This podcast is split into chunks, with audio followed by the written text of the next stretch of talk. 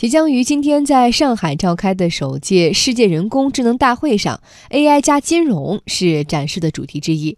眼观六路、耳听八方的人工智能正逐步化身为守门员，让我们的钱袋子变得更加安全。我们来听值班编辑赵科的介绍：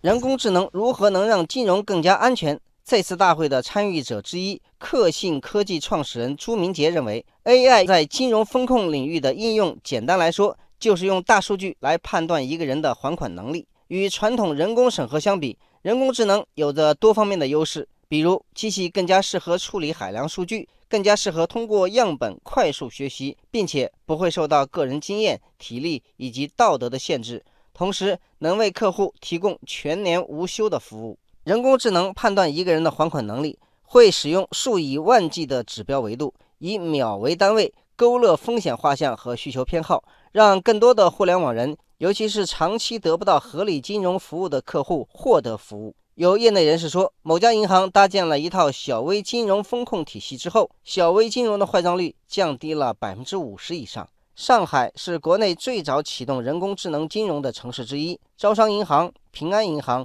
民生银行、芝麻信用等金融机构都已经开始在内部小范围试用人工智能技术。未来，随着语音识别、知识图谱、机器学习与神经网络等人工智能新技术的广泛应用，AI 将会在多个金融板块为用户带来更加优质的服务。不过，目前人工智能就像个黑匣子，我们能够看到结果，却不知道为什么是这个结果。完全依靠它来进行好坏的鉴定可不行。微软全球执行副总裁沈向阳认为，把贷款资格交给人工智能，一定要有可解释性。在技术高速发展的同时，别忽视对人工智能进行伦理研究。